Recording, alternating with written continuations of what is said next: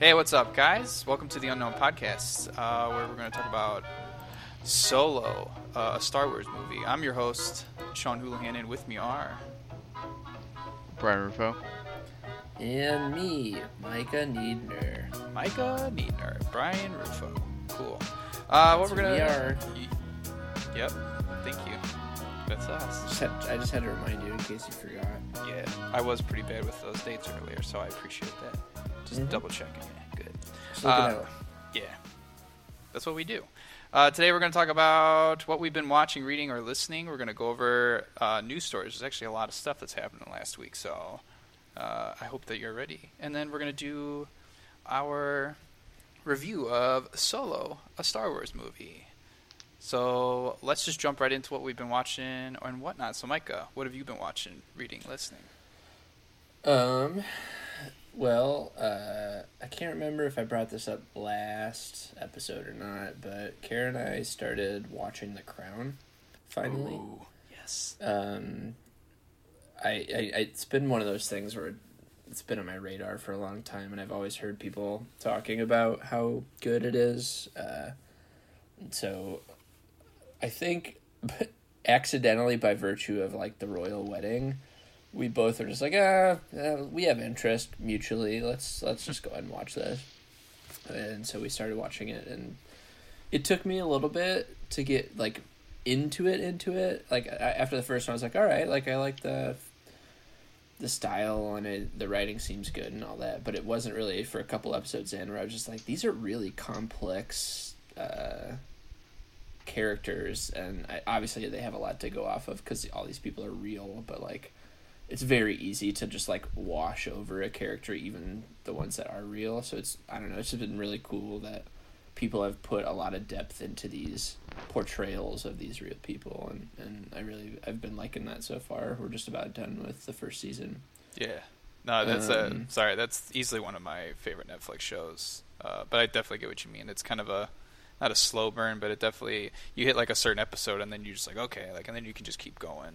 Yeah. So- Well, it, it's it's also making me realize just like, and I'm sure this is not anything anyone's saying that's new, but it's just making me realize how much I did not know about Queen Elizabeth, and just Yeah. like I don't know, like the her role in the country, especially early on. Like Mhm. I think it's it's easy to take for granted nowadays. Just like oh, she's just the queen. She's this random character off in the middle of nowhere that per- that doesn't do anything and is related to nothing. And Mhm. but it very much seems like she had an expanded role at least early on in, in her queenhood. yeah, she uh no, she uh yeah, her story is really really interesting, especially going in knowing very little outside like oh, she's the Queen of England. She uh I thought the most interesting thing was how serious she took her education. Uh, Yeah. where she was like actively like her mom was passing it off and saying like they're gonna you're gonna have people kind of like do that for you and like she did Yeah. not want to depend on people she took it upon herself to do that and uh I thought that that I don't know I think that speaks levels about her and I am I, Yeah, for I sure. and I think um, it's been said that the show is it's like mostly factual. I mean, there's not, they're going to take some liberties with some things to Yeah. dramatize and whatnot, but I feel like for the most part, Well, I, I, th- I correct me if I'm wrong, but I feel like I read an article that like the Queen actually watched it, at least the first season, and like Mhm. Yeah. said like, "Oh, I like this," or Mhm. like, Yeah. uh, to to me that says like it's at least somewhat accurate enough that she's not outright saying like, "Oh, well, this is just completely a falsehood" or or whatever. yeah, I would, yeah, she, uh, I think they've watched season two uh, as Okay. well, um, and they said the same thing, uh, which I'm excited for you to get to that because I think second season is really good. Uh, it kind of dives more into Philip. And he's Yeah. uh yeah, and Charles. They jump into Charles a little bit too, and he's uh, interesting. Well, so uh, the third season ha- is going to have nothing to do with any of these same actors or actresses, right? Like the third one's going to move on completely to a whole different point in their lives. Yeah, I think it's jumping like enough to where yeah they're gonna recast. They're recasting everybody basically, as far as I know. So uh, Okay, interesting. it'll yeah it'll be interesting to see what happens. Um, I have faith in them, and I really like the show. So yeah, for sure. Um, but I'm excited to hear whenever you get to the second season what you think of that. So all right, continue. Cool. Uh, yeah. So there's that, uh, and then uh, off the top of my head, the only thing other than that I can think of, which uh, is I, I guess I'll call it my guilty pleasure show is uh, Riverdale, which is n- not new in the sense that it's been airing on TV for the last five months, but it's new to Netflix, which is what I only have access to.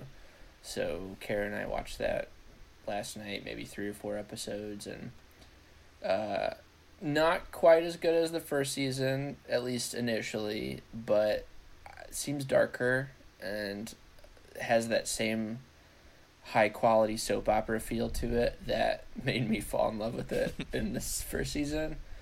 Um, I don't know. It's just like really bad, but so good, Uh, and I don't know how to make that make any more sense. But Yeah. I don't know. It's like it's one of those things where I know from a story point of view, it's just it it leaves a lot to be desired, but then at the same time, for whatever reason, because I can really do this, I'm able to kind of brush that off and just be like, you know what, I don't care because that cliffhanger was really good, or like, what the fuck? Why is there a maple syrup empire and what is going on right now? I don't know. It's just like weird things that keep me hooked for some reason. I don't have a great explanation as to why I like it as much as I do, but uh, Yeah, I haven't watched. I haven't watched any of the second season because it just got put up. Uh, but I Mhm. can 100% understand that sentiment of how you're just like, eh, like it's okay, but like you are like it, it hooks you in, and I think Yeah. it's definitely the cliffhanger endings where you're just they're definitely really good. you, you gotta know what happens next. Yeah. I, I don't know. you get just enough invested where you kind of care and want to know where things going. Plus, it's a maple Yeah. syrup empire that's kind of weird. Right? I remember the, yeah, the huge part of season one and whatnot. With I don't want to Well- spoil things, but yeah, Yeah, I, I just the the stuff that really gets me is it's like the Archie comics were nothing like this. Mhm. Like it, it was just like Archie, uh, what do you want to take two girls to the same dance? Yeah. Oh gosh, I guess I must. What do I do? And then Archie learns a lesson about you know being um, the morally righteous person and being a good guy. And so they're just like, you know what? Let's tell the same story, but with murder. Also, let's have Archie sleep with the teacher. yeah. Wait, what? Yeah.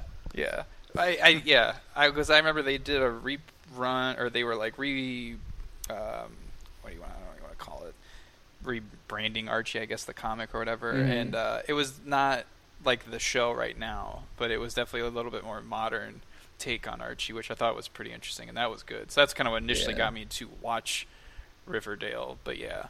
Um, Well, it, it reminds me of uh, you one one time you showed me a Flintstones comic where it was like super gritty, realistic. And, yeah. Oh man. Like somebody, some dude actually just like flat out dies by being crushed by rocks in the first like five pages or something. Yeah, that. Oh man, I forgot about that. I'm glad you reminded me of that. Um, the yeah, and they deal with like PTSD because like uh, Yeah. Fred and Barney like fought in a war, and they have like they deal with uh, suicide and stuff, and it's like, damn, dude, I do not remember this in the cartoons at all. Yeah. Well, it just reminds me a lot of that. Yeah, definitely.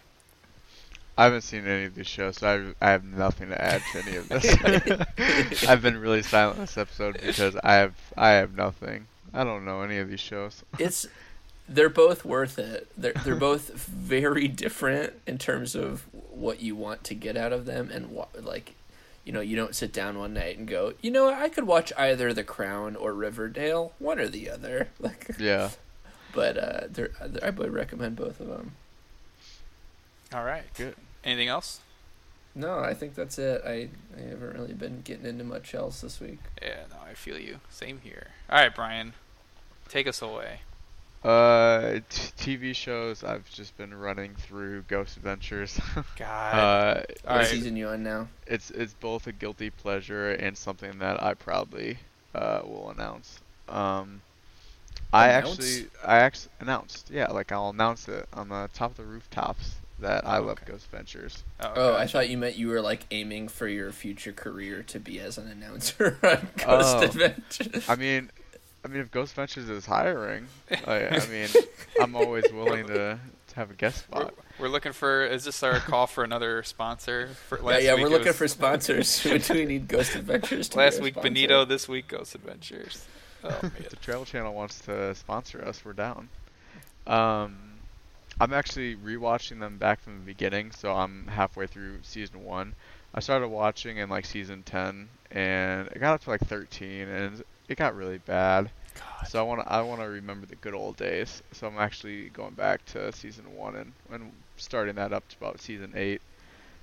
So, So are you are you rewatching these or th- this is your first time? uh, rewatching. Uh, first time watching. Uh, I'm like going back and forth between uh, Arrested Development. Uh, so I am on season I think three of Arrested Development. Oh, Don't man. ask me what just happened because I already forgot because it's been about a week.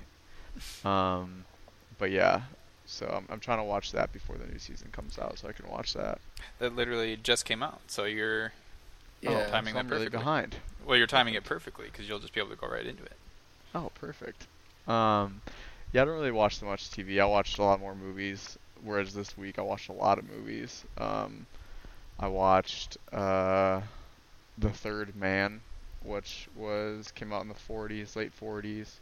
Was really good. It was like one of the best, you know, mystery type thriller movies.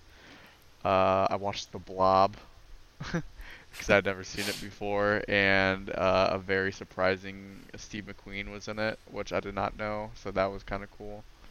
Um, I also watched Mamma Mia Oh, the first yeah. time, What'd you think? and uh, the plot is absolutely horrendous, and most of the acting was really bad, but the But the music. and the music were lit. I was having a grand old time listening to the music and watching the dance numbers. So I- if the second I think one, it, it, stayed in theaters for something like five months. I don't doubt it. I I'm I'm hoping the second one is at least just as good with the music and the numbers. Like the plot and the acting, like that's gonna be bad and that's fine. But give me some ABBA, and I'll be happy. So so I watched that. Um, obviously I watched Solo, and then this one isn't a movie; it's more of a TV movie. But I watched uh, Tour de Pharmacy uh, today, and uh, it was fucking hilarious. That's the uh, uh, HBO. Yeah, Andy Samberg It's one, right? Andy Samberg. Okay. Yeah, it's it's sports satire. So he had done uh, the Seven Days in Hell with Kit Harington in him, and it's very much a similar thing. It's just about the Tour de France in like the early '80s with like these five uh, cyclists who go for the Tour de France. Like John Cena is one of the cyclists, and Andy Samberg's one of them. Orlando Bloom, Freddie Highmore, and they're all like claiming they don't take drugs, but then John Cena is the size of a fucking gorilla, and they play a, a lot into that. And like, I just couldn't recommend that one enough. Um, I think you guys would both dig it if you guys ever end up watching it. John Cena is just like a not the breakout film star that I expected, and I I'm really digging it. No, yeah, He- definitely. He, He he was the, my favorite part of like Blockers. hmm Like I I don't know I, I thought that movie was funny almost exclusively because of his participation in it. Yeah, definitely. And he was even funnier in this. So if you are like me, who's kind of riding the John Cena train right now, I definitely recommend watching that. I So, love the John Cena train. so yeah, uh, if that's pretty much it for this week for me. I really don't. I'm played anything. I've worked a lot in my other job, so just been doing that. You've been prioritizing. That's good. Dope. Sean, what have you been uh, watching, reading? Uh, s- you know, I actually, yeah, I have not been watching really anything. Well, actually, okay, that's a lie. I watched Thor because I've been rewatching all the Marvel movies, and Thor was the, the Thor first Thor is so weird compared to the other ones, and it's I don't know, like just I guess the camera shots are the one thing that's super weird. They do this weird thing where like the camera's normal, you know, it's coming in straight, and all of a sudden it's like this weird like 45 degree angle, and it's moving around like that all the time. And no other Marvel movie does this. They never do this in another Thor. I don't remember it happening in a Thor, and it's just like super jarring to watch all like 40% of the movie being shot like this and it's like I don't know what effect it was going for What do you What do you mean when you say forty five percent angle? Like, Like, so, like, you got- literally it's just tilted the whole time. Yeah, like the camera shot is just a tilted looking camera shot, and they do it like not like you know it'll swoop around and move like that, and it's like this Mhm. weird unsettling angle, and so I remember not liking it. I remember not liking that watching it the first time, but then like watching this again and seeing it happen again, it was just more, just like uh, I just it's not. I just don't like that how I it does I it. don't remember that. It's- I, although I haven't seen the movie since theaters, so I I can't say. I feel like you'd watch and just be like, I don't, uh, okay, and it's just, uh, it could be a stylistic choice, but it's something that does not carry into any other movie. So it's just like I don't know what happened or Who why. who directed it? I'm sure it's a stylistic choice. Uh, and- Alan Taylor. No, this one was Kenneth Bra- Brana. Brana Oh, did- Kenneth Branagh. Oh, Yeah. we know the Really? Yeah, Yeah, he Yeah. directed the first Thor. yeah. Alan Taylor did the second one, which was funny Yeah. because uh, Amber pointed out how it's like, oh wow, if they changed uh, the main villain, the Frost Giants of the first one. She's like, this would look just like the White Walkers from Game of Thrones. So that's when I was like, oh yeah, because I thought the same thing. I thought it was Alan Taylor, and it's like Mhm. that's funny because he directs a lot of the big Game of Thrones episodes.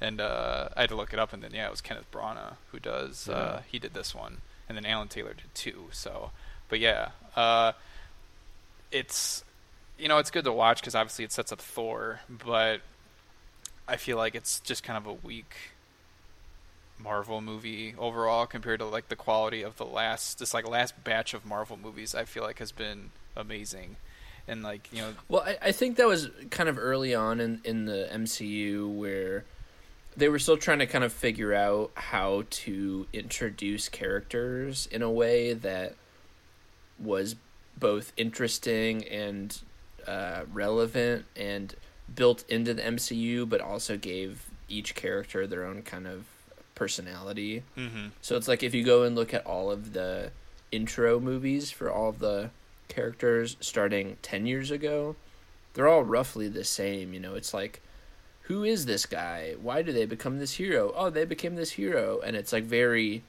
serious and just like normal ish movie. yeah Then, a- as the MCU gets uh, expanded, each of those intro movies suddenly is able to have this liberty to to kind of do whatever. So, like you know, you've got Ant Man that is literally just like a flat out comedy, um, and then you've got you know Black Panther, which is you know in its own right, obviously the one of the highest grossing movies of all time, and it and it does things really technologically cool and all that. And so I, I think with with these intro movies that they're doing currently, I guess they have more liberties than they were allowed earlier on when they were still, you know, four movies into the MCU. mm-hmm. At least that's what I would that's what I would guess. Yeah, no, that makes sense.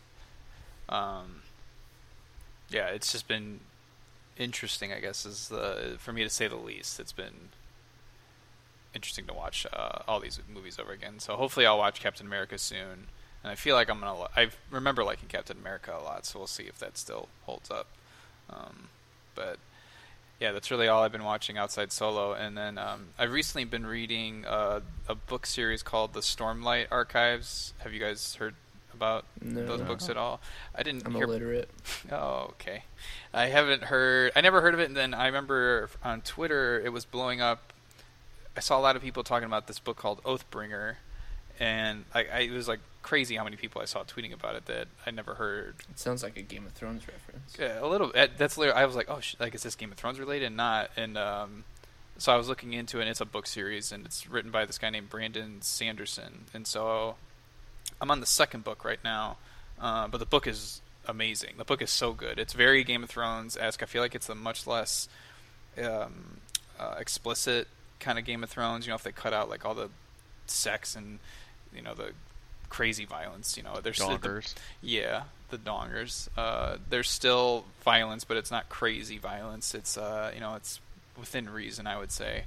Um, but it's essentially just following four characters in like this huge world, and it's it's like a Game of Thrones esque world, and they're uh, there's something called Shardplate that people have, and it's uh, only certain people can have it, and it like basically turns them into like these crazy knights, essentially with like crazy powers. It kind of just beefs them up and such, and um, there's kind of like this um, apocalyptic kind of thing. I guess it's kind of like a White Walker sort of a thing that's happening, and there's all these twists with it, and it's just been really good. It's been a book that I've like I look forward to reading, and I haven't had that happen for a while. I feel like, and uh, so I'm in the middle of the second one. The second one's been really good uh, as well, and so soon I'm gonna get to this third one that I finally saw that made me aware of the book series uh, total, and so.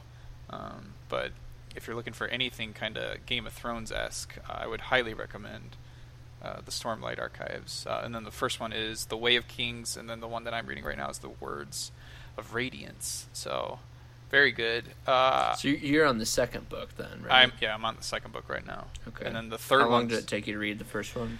Uh, I think I had it for about a month. I was kind of slow with reading it. I kind of would like, you know, I'd read a lot at once, and then I'd, you know, take a couple of days and whatnot. So, Yeah. but like this was one where it's like when I read, I mean, I was reading good chunks at a time. So, um, All right. but it's definitely Cool. I feel like anyone that likes Game of Thrones would like this book, and uh, it's got this huge world and lore. It's that's you know it's a big book, but I think it the it's interesting enough where you're gonna you know you'll keep reading and um, so and like all the stories, the four perspectives are pretty different perspectives and things like that. It gives you different insights to different you know. Uh, classes i guess in the world. And you know you got soldiers and you got this person who's like a con artist kind of thing. And you know so it's it's definitely it's really interesting. It keeps you pretty hooked. Like every chapter i was pretty excited to like see what was going on with this person and whatnot. Um, and then i was looking it up because i was curious. Um, the someone bought the movie rights like it's some company i've never heard of uh, but they're turning it into How a recently? uh, I couldn't tell you off the top of my Oh, head. I, sh- I should. I don't have the stuff in front of me right That's now. okay. But the um, they're turning into a movie, and I don't know if a movie of this would work. I feel like it would need kind of like a Game of Thrones treatment, or just like a series treatment, where you know I don't know how they can cram this into two two and a half hours without cutting stuff out or it being confusing. Yeah. So I'm not. I'm worried about that, but you know, uh, if that's bad, I, I've got the books, so it's fine. But yes, the Stormlight Archives. Uh, looking for anything Game of Thrones related, I would recommend checking that out. So Dope. yeah. All right, moving on to news. We've got quite a lot here. We're gonna kind of run through some of these, and some of them we'll kind of we'll dive more into. So we'll just go by that. Um, first thing was Ryan Reynolds has a Netflix movie that got announced, and I believe it's with Michael Bay. And the budget for this movie, yes, Michael Bay is directing this. Uh, the budget for this movie is 150 million, which is insane because a lot of I want to say the Marvel movies, Star Wars movies, those budget at like 200. I want to say it's around 200 ish. It's probably a little bit more now. I don't know off the top of my head.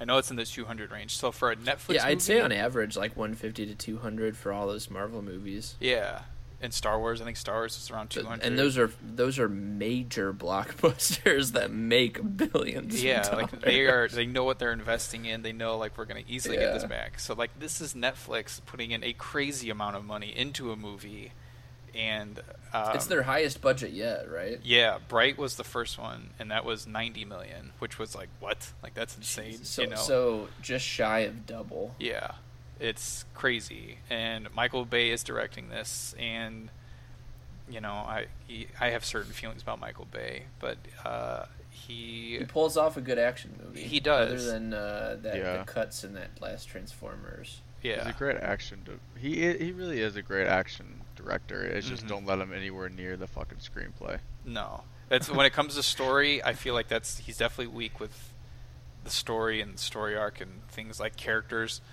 It just, oh my god, makes me want to. Did he he directed the most recent Transformers, right? Like Yeah. He's directed all of them. one? Yeah, he's been. like- It's like since the third one, it's been like he's not directing them anymore. Actually, he's signing on for the next one, and like that's been happening since the third one. I feel like.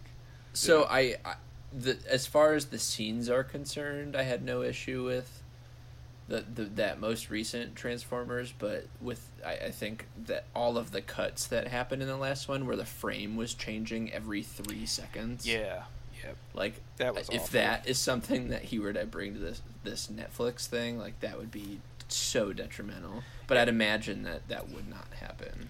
Yeah, I feel like I'm hoping that there's somebody on set that tells him no from time to time. I've heard that, that I heard that that was a problem with him is that he would just do whatever the hell he wanted. It was like a kind of like a Tommy Wiseau thing where he would just like Tommy just kind of like he was on set and he just had the money and did whatever and it's like his movie Right. and nobody told Tommy like I mean I'm sure people no one tried was acting as like the fail safe, like, hey man, maybe don't do this. Yeah, and so I I'm hoping, just for the sake of the movie, you know, I want it to I would want to see it do well because this would be cool if it like if Netflix could start putting out crazy blockbusters like this and it's just at your house and you could watch these or whatever kind of thing, you know. Um, Yeah. But the cast alone sounds really good, and the people that are writing it. So this is for you, Bryan. Uh, Paul Wernick and Rhett Rhett Reese, I think they're. I don't know how to say his name, but those are the guys that wrote uh, Deadpool. So they're Yeah. writing this. Um, so hopefully Michael Bay just stays the hell away from the screenplay and just lets them do what they need to do. I want to know how Netflix decides that that's like a worthy expenditure. Not that it is or is not, but like it makes sense for you know Marvel slash Disney to do that because they churn that movie out and it's good quality and they make 1.4 billion dollars releasing it. You know, Mm-hmm. and with Netflix, it's like they're they're definitely not going to get 1.4 billion dollars increase in subscribers just by releasing one movie. Yeah. So I you know I know the competition is on in terms of like keeping subscribers around, Mhm. but you know I I don't see anyone being like, well, Netflix hasn't released a blockbuster in a while. I'm gonna cancel my subscription. You know. I don't know. I, I just I guess I wonder like what what's driving them to push for this type of stuff. I'm I'm glad they are, but yeah. it's I don't know. From a business perspective, it makes me want, uh, curious. I guess. Mm-hmm. Yeah, definitely. especially since uh, I thought there was something with like there was a, some story about Netflix uh, their debt or something like that, and it was like insane. Oh Or, yeah, like, they the- are like just they are hemorrhaging money, Yeah, but like they're also making a shitload of money too. So that investors aren't worried because they, they feel that they will be paid back eventually. yeah. They gotta pump out those Adam Sandler movies. Yeah. Yeah. Yeah.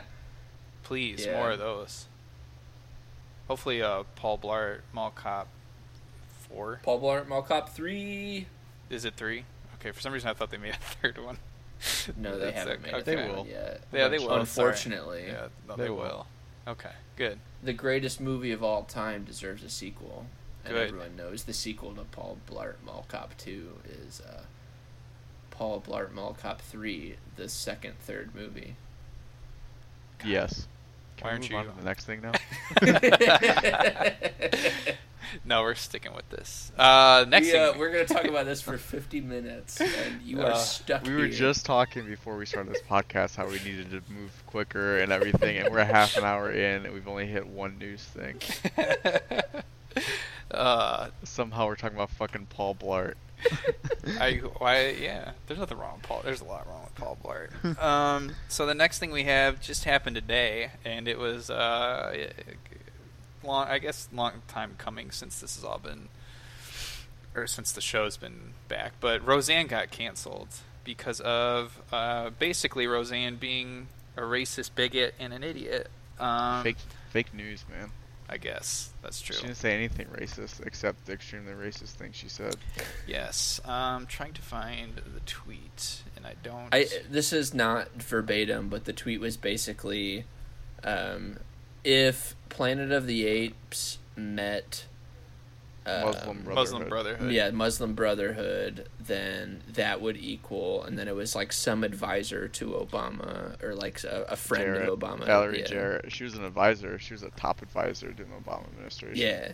So she's a black woman who was born in Iran, and so the reason Born that that's to so- American parents, no less. Yeah. Too. Yeah, and so Roseanne was saying that, oh, not only are you an ape, but you are uh, a Islamic. terrorist. Muslim, yeah. from Yeah, Muslim. yeah, yeah. Yeah, she's been uh, since the show's come back. Which this is what's crazy is the show had huge numbers. I think the the first It the episode number- back.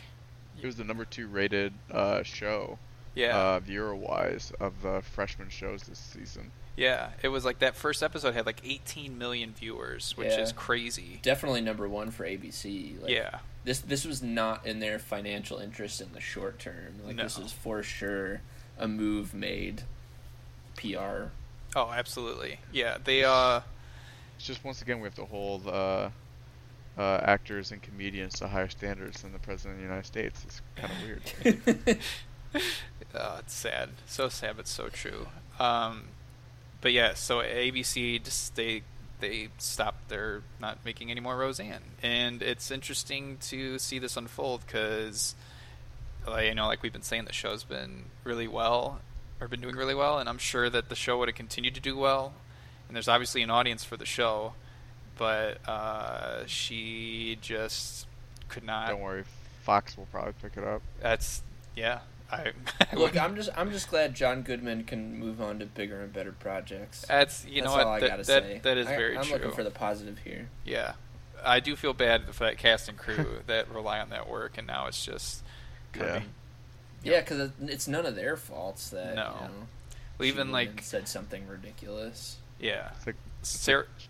Go ahead. uh, sorry, no, no, I was just gonna make a joke. Like, oh, John Goodman has to go back into starring Oscar-winning movies. How yeah. how awful for him. Ah, Yeah. geez, John Goodman has to be a con- contested Oscar winner this year. Gosh, Shit. What are we a gonna- tragedy. what are we gonna do? Uh, no, but like more so for the crew. Like, yeah, definitely that for the sucks for them. behind the line. Yeah. And I feel like that's kind of something that really gets overlooked a lot with, I mean, just movies in general. I mean, you see people that are like, uh, I remember when uh, one of the Star Wars came out, and it's like, uh, you know, people will usually say, like, oh, is there an end credit scene thing now? So thanks to Marvel.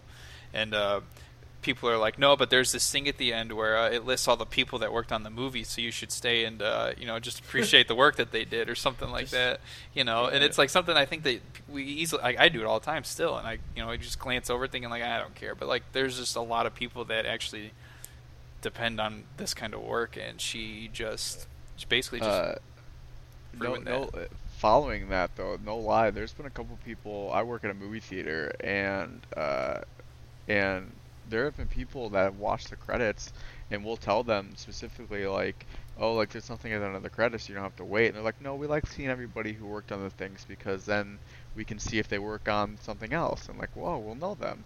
So there's definitely people out there that appreciate the crew, and I think that's a really cool thing yeah, that that people like us just like no we really want to know who the second assistant camera director was on this film and like i'm not being sarcastic there too i think that's really neat that people care about that stuff I'm uh, lately one thing that I've noticed is casting director. I've noticed uh, Allison Jones. I see her name in a lot of stuff that I like, and so I've been Mhm. kind of actively watch, especially with movies or shows that I like. I try to watch out for casting directors now, and that's something that I never did before. And I just kept seeing her name pop up constantly. I mean, she does a ton of shows and movies um, that I really like. I feel like I want to. I want to say that she does the Marvel movies. whoever Um, does the marvel movies deserves all of the money They do, yeah, they do an amazing job. Um, but sidetracked from all this, uh, Roseanne. Uh, she has since she's since apologized, uh, but uh, Four too, hours later. yeah, too little, too fucking late. I'm afraid. So um, I feel like ABC made the right move. I kind of wanted. She's been since the show came back. I didn't know she was on Twitter. I didn't know anything about Roseanne outside. Like you know, I know her name and I know the show, but like I never didn't hear anything about her. And then when the show came out, I kept seeing tweets of hers pop up randomly about just her super conservative views and things, which is like you know it's fine if that's that's your viewpoint and whatnot. But she was just pushing that line of going way too far, and I was kind of waiting to see if ABC was going to do anything, and uh, I don't know. People have been saying that they waited too long to do this, and this was like just kind of waiting for something to kind of put them over the edge, and you know, here we are. So, Yeah. um, I mean, as far as the topics of the show go, I mean, take that whatever way you want. But her personal antics in on Twitter and just in general the last like four months have been like pretty reprehensible. Not even just today slash this morning, but like this is not the first time that she's like tweeted incredibly racist stuff, or it's not the first time she's tweeted like vast conspiracies of really terrible things about people with like zero proof to back it up. So, you know, she's it- she's the type of person who takes Alex Jones at his word. yeah, but but then also like deems literally anybody else fake news unless she just agrees. So she's taken a page out of uh, someone's playbook. That's for sure. Yeah. Dumb. Couldn't said it better. Anyway, let's move on. Next piece of news. yes. What is it? We've got, uh, in light of our Star Wars review, uh, James Mangold, the, who recently directed Logan, which was most excellent. He has just been uh, confirmed for directing a Boba Fett movie, which I feel like has been sought after ever since they announced that they were going to start doing these solo movies. Or did they initially announce a Boba Fett movie? I don't remember. The whole they announced that they were talking about it. They uh, in the same vein that they announced they were talking about a Han Solo and an Obi Wan movie. okay. Okay. so it's cool. definitely been talked about. It's just more so now it's getting steam and they're working on putting together a crew. Okay, yeah. Um, but yeah, he just got confirmed, which is awesome. He's uh, he was Logan was amazing, and um, pretty excited to see what he does. And Boba Fett's a cool character. He's kind of one of those side ones in the whole Star Wars universe that kind of like he's there, but there's not a whole lot on him, and you know he dies his very famous way in the uh, uh, the sand pit. Return of the Jedi. yeah. Uh, if Gunnar ever listens to this, he's going to yell at me for not knowing the name of the sand monster thing. But forgive me, everybody. I don't know it off the top of my head. Uh, but yes, it looks like he's also going to be writing it, so that's pretty cool to uh, to hear. Hopefully, uh, I feel like Solo's been getting a lot of weird. Before the movie came out, it was kind of like I don't know if it was like a movie anybody wanted kind of thing, but I feel like Boba Fett definitely has. He's more of an unknown character, so I think that that drives people to want to see more of him, kind of thing. You know, he was always he he was literally like that background character that was like he looks cool, but you don't know anything about him, and so Uh huh. um, maybe uh, this one will fare better with fans, but Star Wars fans, uh, I'm told, are often the worst. So we'll see. They're going to look for something wrong with this, no matter what. on on kind of dipping back to the beginning part of that. At some point i want us to have a segment about uh, movies that everyone likes that we don't like individually. Mm-hmm. because everybody I- i know like i am gonna get hated for this but everybody talks about how much they loved logan and i just did not enjoy it. I like i I get that a lot of people really liked it but i just personally was not a fan Interesting. Yeah, we'll I- definitely I- have to do that. I want to do a segment sometime where we could do we well sometimes I feel like if we find something that we don't want to watch, we could do a rewatch of it, and so like you know that Yeah. week we would rewatch and then we can come back and talk about it or something like that because I I think feel like that's this week would be a good week to do that because there's nothing coming out this week really. okay. I would be up for doing that. Well, you heard it here. We just figured out what we're gonna do next week. Everybody, so cool. nice Yeah. All right, we're gonna fly through these next few stories, just uh, but tidbits, but uh, big things have been happening still. So um, I feel like the well, the biggest thing was Harvey Weinstein getting arrested. Uh, that was Friday, which was I don't have I can't think of the date off the top of my head, but he turned himself into NYPD. As far as I know, he's already posted bail, so he's back home, essentially just waiting. the whole thing took like 45 minutes Yeah, uh, it was. kind Uh, of embarrassing yeah, just a lot of coverage for us. I mean, it's a big thing, and uh, it's you know, uh, it's a step in the right direction, but hopefully, some good comes from all of this happening, and and also Morgan Freeman has been accused of. Uh, uh, not sexual assault, but just um, Sexual harassment. yes, thank you. So from a number of women yeah, he's had multiple come out, and uh, I think the most recent was the Going in Style movie with uh, that Zach Braff made. Um, did zach braff make a comment at all? I forgot to look. Yeah, I haven't seen anything from him, okay. Um, but I did see that apparently the story that was, I guess, the main story that kind of brought this all out was uh, Alan Arkin yelling at him to sing like, you know, you got to stop what you're like. You're making her uncomfortable or something like that, sort of thing. And that's when like I think of what I read, it like freaked Morgan Freeman out or something like that. But Yeah. you know, haven't heard anything else outside that. He's denied and kind of apologized. So I don't know. Uh, it's kind of at a We'll see what happens. yeah, basically. That's all you can really say. Yeah. Uh, Danny Boyle's been confirmed as the James Bond 25 director. Uh, it's always interesting with these movies how they take forever to like get going. It's always like I feel like you know they're going to happen, but that's so many years in between these movies. There's always this crazy process with the studios and stuff, and it just I feel like it takes forever for uh, all of this to get going. Um, but Yeah, definitely. And Daniel Craig has been confirmed to come back too, which is awesome. He's a really good Bond. Uh, Taron Egerton's Elton John biopic got a release date for May seventeenth, two 2019, which will be pretty interesting. I don't know if that's uh, you, you were talking about the story for that one and how it's not going to be a standard biopic. I think, but um, Me? yeah, I think you were talking about it. Oh, I don't know. Oh, all right. Well, never mind. I don't- It wasn't. It wasn't me. Yeah. so- I don't. Um, I don't know any of the plot details. I just know that Taron Egerton is going to play him in a biopic called The Rocket Man, and it comes out next year.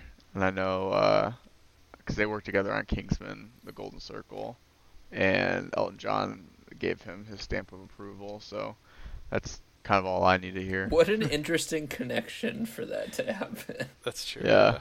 He he had a cameo in Kingsman, and, and thus it led to. Arguably the best part of that Kingsman too. So, Mhm.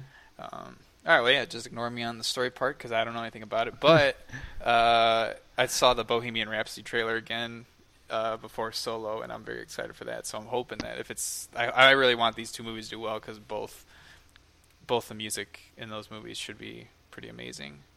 Um, and then following up last week when we talked about it, Chapter Two casting, they just announced Jay Ryan. Um, do you know who he's going to be playing, Bryan, off the top of your head? Older Ben. Older Ben. Okay. Yeah. So he didn't- They only have. They have Mike now. It's the only one they have not casted. Okay. So they couldn't get uh, Chris Pratt for Ben. That's a shame. Like that kid wanted. That's okay. I'll play older Mike. Okay. Yeah.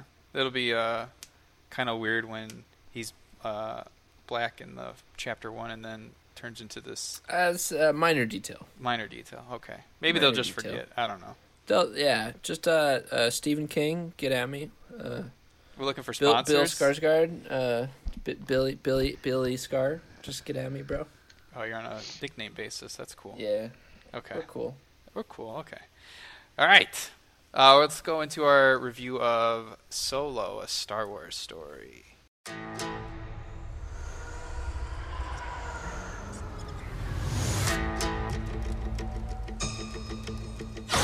You're after something. Is it revenge? Money? Or is it something else? You look good. A little rough around the edges, but good. Heard about a job. Big shot gangster putting together crew. I'm a driver, and I'm a flyer. I waited a long time for a shot like this. According to the IMDb synopsis, uh, during an adventure into the criminal underworld, Han Solo meets his future co-pilot Chewbacca and encounters Lando. Lando, what? Lando. Cal- Landel. Lando. Lent- lentil calzonian. Yeah. Calzonian. Sounds like a good pizza. Lando Calrissian, years before joining the rebellion. I feel like it's very hard to talk about this movie before talking about all the shit that went on before this thing got started. And it's amazing this thing even got, you know, all the director woes and whatnot, and them switching directors. I don't even know how far into production they were, but um, this movie kind of just had a lot going against it from the beginning, I feel like. And. Um, I don't know. It would have been interesting to see what happened. What would have happened if Phil Lord and Chris Miller had directed Yeah. this? Um, I blame Disney for that. I, f- I- yeah, w- without knowing a single thing about what happened internally, yeah, I from an audience standpoint, I feel like Disney botched this, and versus they they I feel like they made a call that they thought was right that ended up not being right. But that's I guess that's just my personal opinion. hmm I agree though. I agree with it. Yeah, I definitely would have wanted to have seen that movie. Um, but my general thoughts with the movie were I, I like I enjoyed it overall. It wasn't uh, wasn't really a story that I was you know like I needed to know or like I oh my god what's Solo's backstory. But like if they're gonna make the movie, and then like you know I'll watch it. I'm interested in some of the things. You know it was cool. You know, figuring out how he got his name, which is something I never know. I never read any of the books. I don't know any like really outside the movies. Like I don't know anything really with Yeah, the Star Wars definitely. universe. Um, so it was cool to get some of the backstory with a lot of the things. Um, but I feel like overall, I did enjoy the movie. It was like you know, some things worked and some things didn't work, but it was. Uh, I feel like uh, this movie was getting weird. Like people were just expecting this to be terrible, and the movie did not perform uh, at the box office. I think it made eighty-three million or something yeah, like for that. a three day, it made eighty three million. For four day, it was I think one hundred and three or one hundred and four million, which is way under where they were projecting it at. Yeah, which is insane to me because like any other movie, I mean, outside like I guess Disney movies, like a movie does that, and it's like, oh damn, that's pretty good. we made a good amount of money here, guys. But Well, course, the worst part of it is that the budget was two hundred and fifty million. ah, okay, See, Two hundred fifty to three hundred million per, Yeah. is the budget that has been. Uh, I'm blanking on the word. Uh, speculated. yeah, which falls onto Disney since they wanted to, you know, Well, ha- yeah, the co- the cost incurred there because of reshoots. yeah, It would have been like 150 million, hmm but because of reshoots, it uh, like doubled everything. Yeah. Uh, Bryan, what did you think of it overall? I General thoughts. enjoyed the actors' performances. Um, the story was, in my opinion, a kind of a mess. Um, I felt like so much they they wanted to pack in and so much they wanted to do, and it makes sense why I feel like the story's a mess, just because they had to switch directors halfway through. Uh, I felt like there was a better story hidden in there, so I really would have loved to see the uh, Phil Lord, Chris Miller uh, version of it. But I mean, I think Ron Howard did a commendable job coming in halfway through and trying to get his vision uh, through. Um, I my man crush on Donald Glover continues. uh, I was very impressed with his Billy Dee Williams impression. Uh, the, his accent was a little jarring at first, but then you get used to it really fast. Um, I thought Alden Ehrenreich did a fine job trying to be Han Solo, and I think the parts where him and Chewie were talking, I saw like Harrison Ford in that those conversations, so that was nice. I definitely Um, smiled seeing those two interact the first time. Like, there was a lot of moments like that throughout where it was like they had these little callbacks, and it was like I just kind of smiled because it was just nice to see these kind of Yeah, moments where like you know the story or like you know like what's gonna happen kind of thing. So Yeah, definitely. Uh, so yeah, I thought that it was a movie that I watched in the Star Wars universe. uh, I was very whelmed by it. I wasn't. It wasn't a bad movie by any means, but definitely uh, my least favorite of the newer Star Wars movies. okay, Mike. I, I think I I think I'd put myself probably in that same boat. I I didn't have many expectations for the movie, mostly because I out out of the general population, I'm on the low end of people interested in the Star Wars universe. I've never been a huge Star Wars fan, but I've enjoyed them here and there.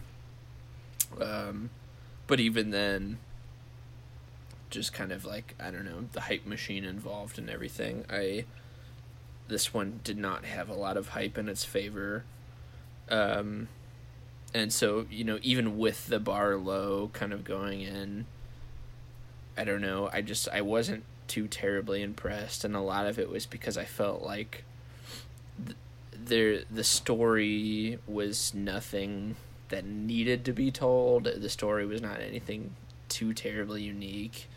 it felt kind of like they cherry picked all of the times that Han Solo said anything in the original trilogy that alluded to his history and they're like yep let's uh let's let's reference this and let's talk about this and let's make a let's make a Han movie um Yeah, I I, don't can go know, into more it- detail. I, I agree with him on those those similar uh, notes in the spoiler heavy one, but I definitely agree with that.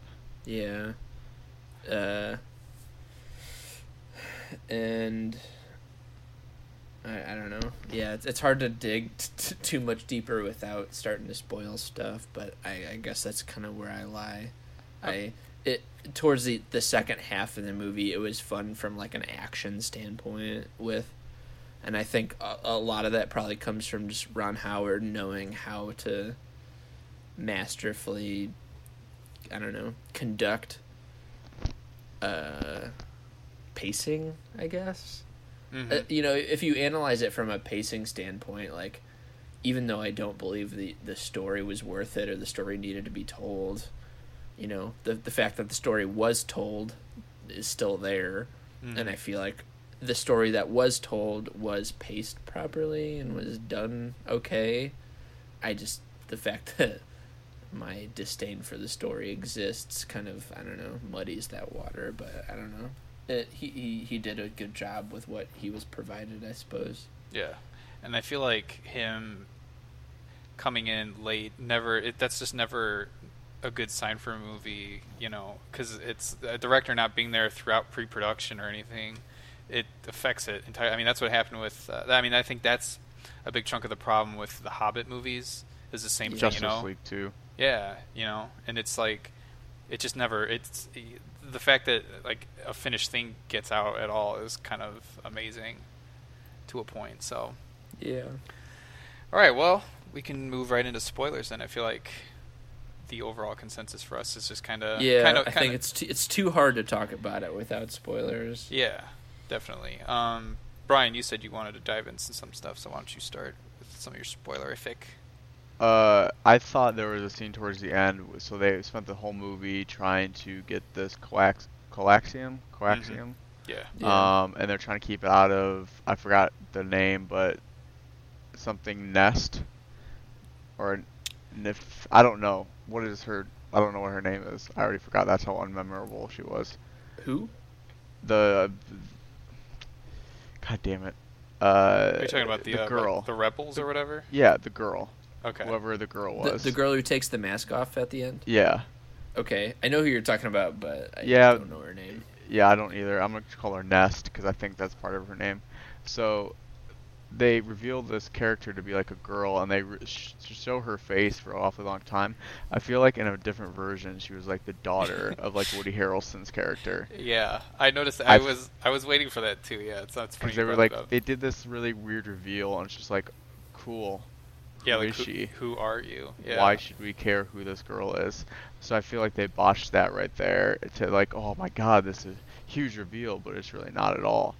Mhm. Um, and I agreed with uh, Micah's point of, like, I feel like they just watched the movies and they took dialogue that Han said and they just made it be like, oh, okay, let's add that add that into the script. Oh, let's add that. like like straight down to the opening uh, bit of of Solo when he's I don't remember the names of any of this shit, but like the the planet that they're on at the beginning, Corellia. Corellia, and how they're building these like massive uh starships or whatever like it's it's it's a very passive thing but like Yeah. that's something he drops i want to say in this in either the first or the second star wars movie is like he's like yeah on corellia i so, so blah blah blah blah building starships. And so like sure enough like he's walking through and like they're building starships above him probably for the empire. Um, uh go ahead. and it, wa- I was it wasn't all bad either because I loved the World War II style trench battle between the rebels and the Empire. yeah Like that was awesome. yeah And then um, I loved the ending. I love them showing the Kessel Run, obviously, so like got to see that.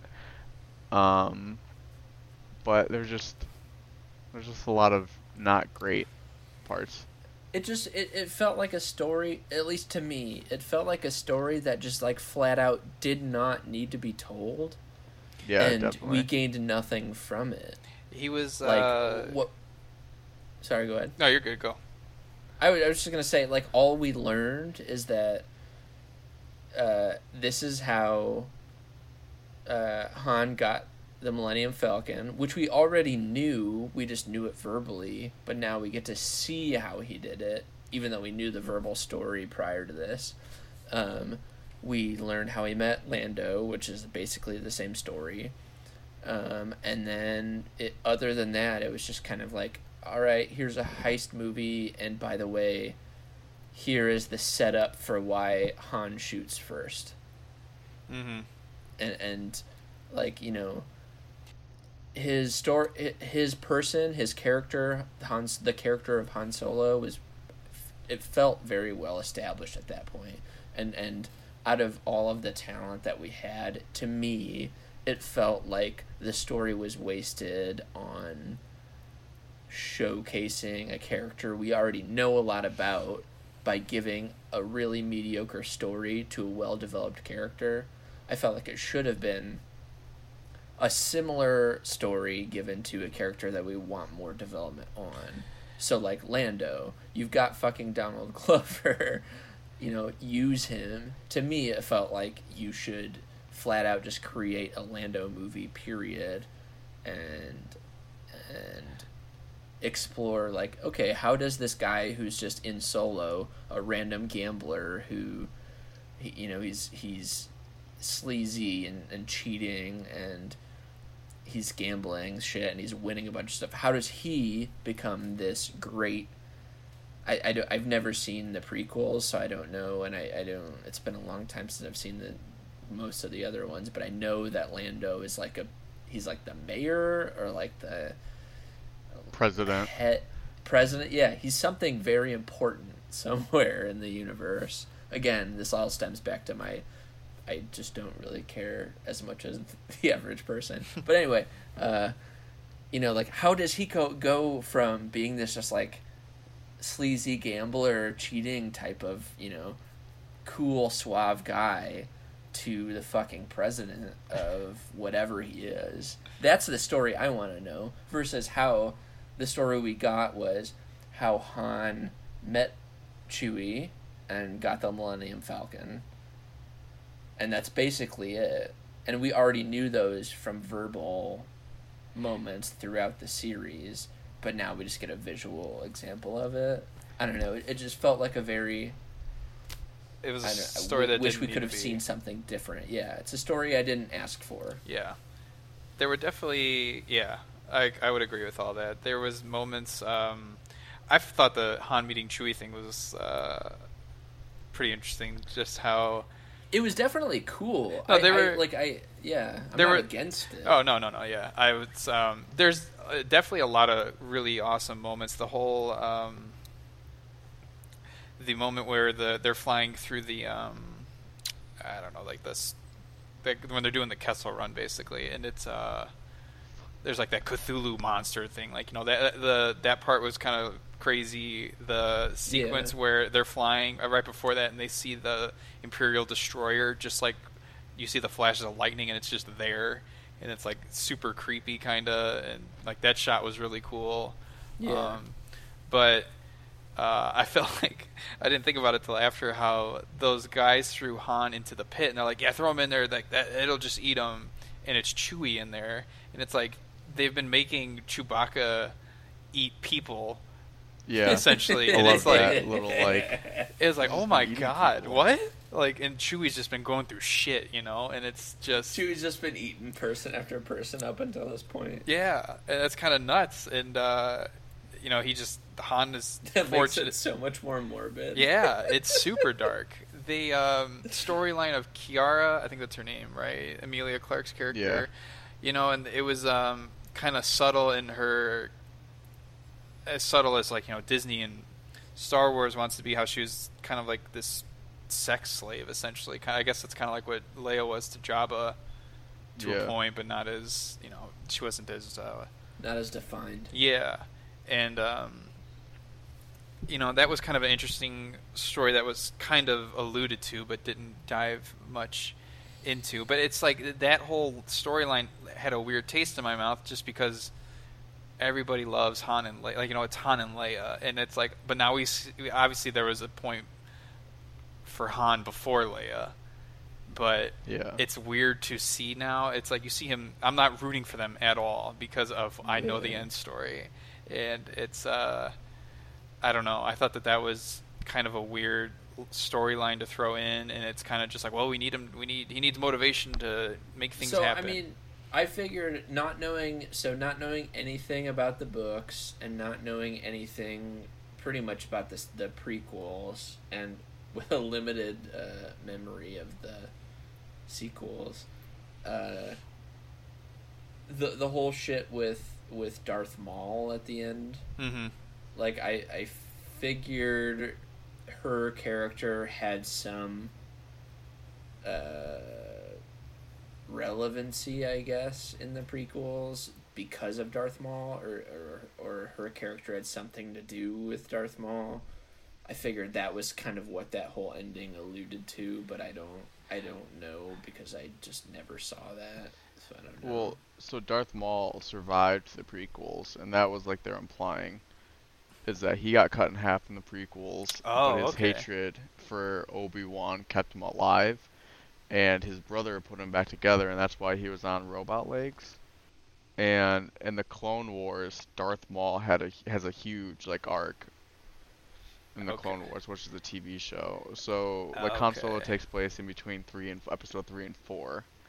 And so when I saw Darth Maul, I was thoroughly confused, like Yeah. most everybody else. And uh, but yeah, then I had to explain to me. before the all six of them. No, because then that would mean that Han Solo is like 30 years older than like Luke and Leia, and older than Han- Anakin. I figured he was. yeah, no, So no, it takes place through three and four, and Darth Maul is still alive after three, even though he died in number one. Jesus. So it, it takes it's it's kind of confusing just for the normal watchers like us because we don't watch the TV show. Yeah, apparently there's an they write off another character from the TV show, like in just passing. Uh, Woody Harrelson's character says like that he killed somebody or something like that, and apparently Yeah. it is a pretty prominent character in that TV show. And I've heard really good things about the TV show.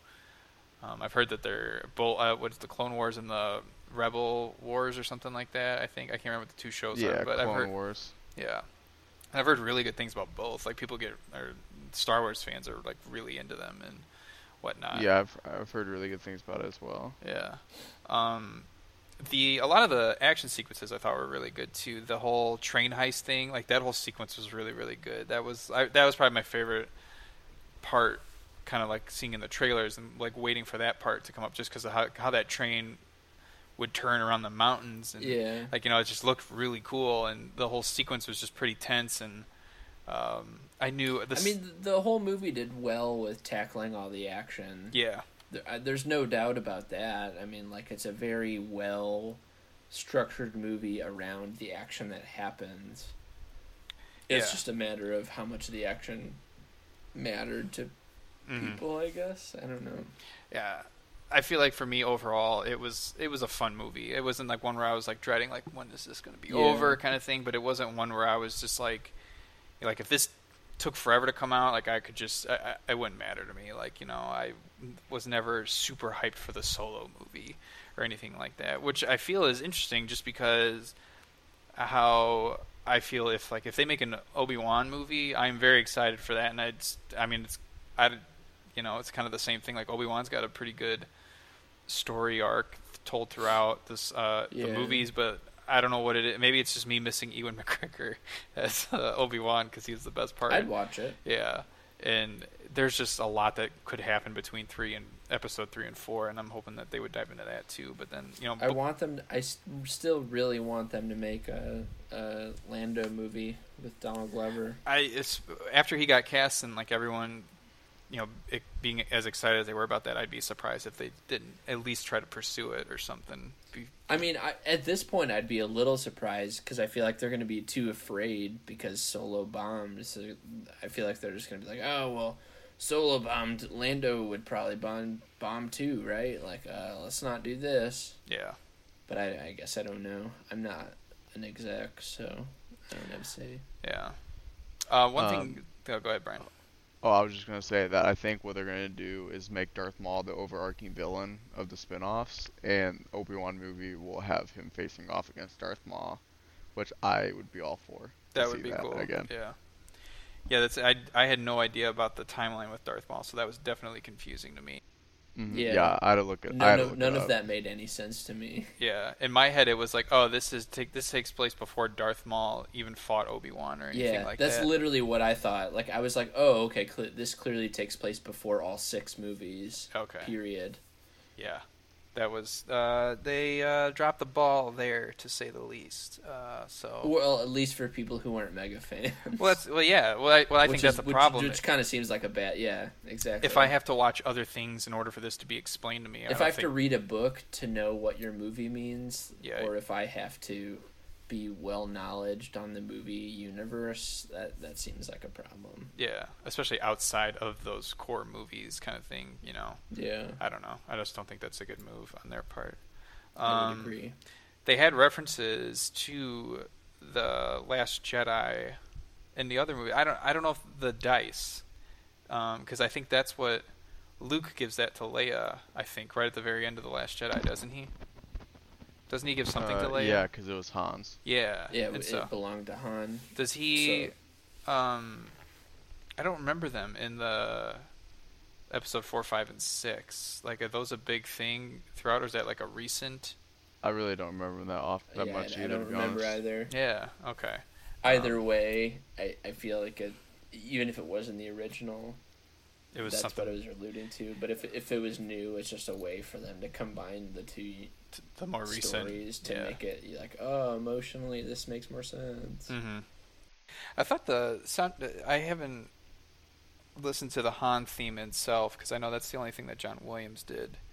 Um, but yeah, they like laid that out. That was like the third credit immediately after the movie was like Han theme by John Williams. I thought that was interesting. yeah, um, that, cause that's the only thing that he did for this because everybody basically has their own theme and whatnot. But Han never had his. Um, but the he does. Yeah, the music was there was a lot. There was a couple points, and, I, and of course now I cannot remember what was happening during the scenes, but there were like weird. Um, oh God, sorry.